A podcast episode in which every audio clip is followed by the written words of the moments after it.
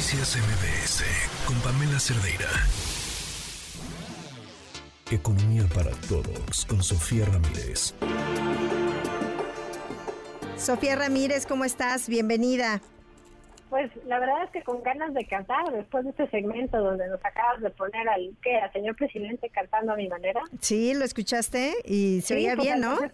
Se oía bien, hasta afinado, vaya, con una un ritmo y una cadencia muy particulares. Qué bonito, qué bonito es lo bonito. Qué bonita es la inteligencia artificial. Oye, pues vamos a hablar de temas un poco menos candentes, pero muy importantes. Hoy vimos eh, una sesión donde el tipo de cambio pues se nos alocó, ¿no? Después de tener prácticamente desde marzo, pues ya estamos hablando que fueron casi cinco meses de una eh, apreciación sostenida del peso mexicano, y digo desde marzo porque de hecho ya lo traíamos desde el principio de año, pero prácticamente el 15 de marzo fue la última vez que habíamos visto un brinco tan importante como el que vimos hace un rato, referente eh, pues al tipo de cambio.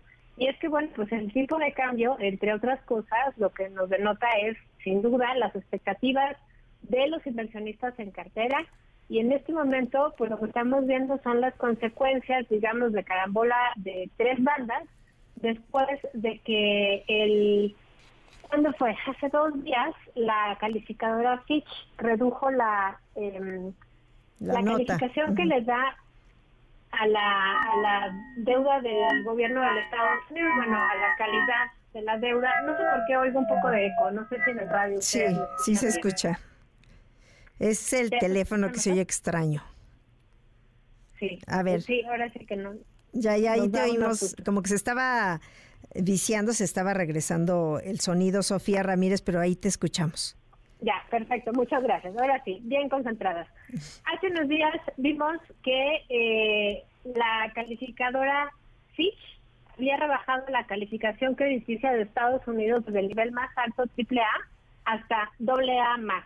Eso quiere decir pues que le redujo la calificación como un lugar eh, donde es seguro invertir. El ser un lugar seguro tiene varios asegúnes. Si todo en el mundo está más o menos bien, si los mercados no tienen ningún tipo de temor de que ocurran cosas fuera de lo previsto, porque a los mercados no les gustan los imprevistos, bueno, pues en ese caso no van a invertir en las monedas seguras, se van a ir a invertir en monedas emergentes como la mexicana, que pues tiene cierto grado de riesgo, pero pues permite tener un alto rendimiento, porque recordemos que la tasa de interés de referencia en México es de 11.25%, según la estableció el Banco de México hace ya un par de meses.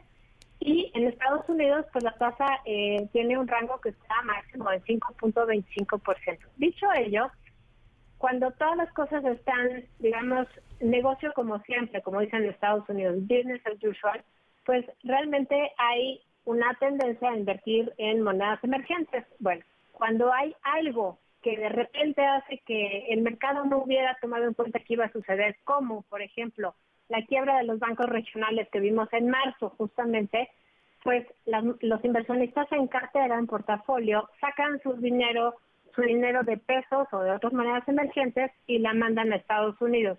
Ahí tienen por lo menos la seguridad de que es una moneda sólida y que no hay riesgo. Bueno, una cosa que sucedió ahora con esta, esta eh, modificación en la calificación crediticia de Estados Unidos, y lo que acabó pasando es perfectamente contraintuitivo, porque en un mundo con más riesgo, pues resulta que los inversionistas en portafolio y en cartera mandaron su dinero de regreso de los mercados globales hacia Estados Unidos y con ello pues se aprecia el dólar en términos relativos frente al peso mexicano y lo que acaba pasando es que perdemos terreno.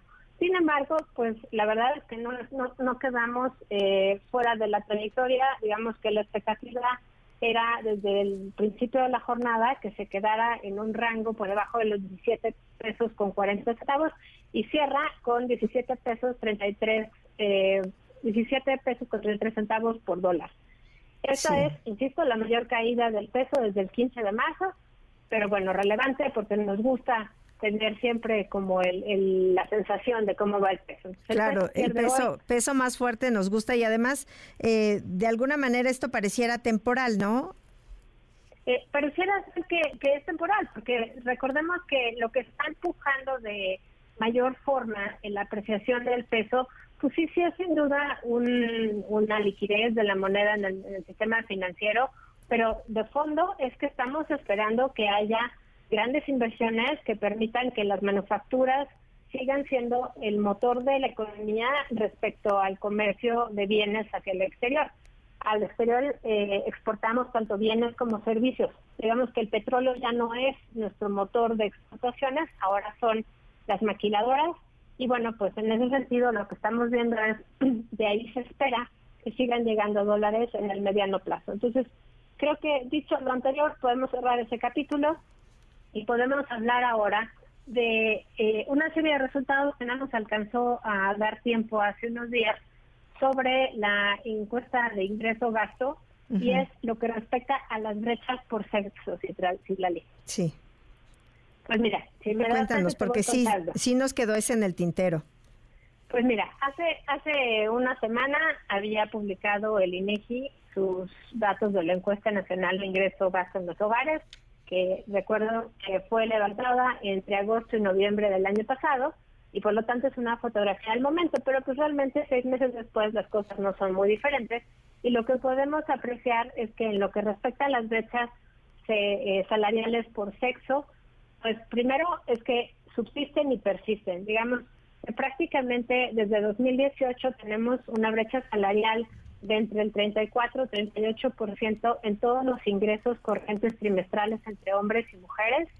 Por cada 100 pesos que ganan los hombres en México, las mujeres ingresan 65 pesos.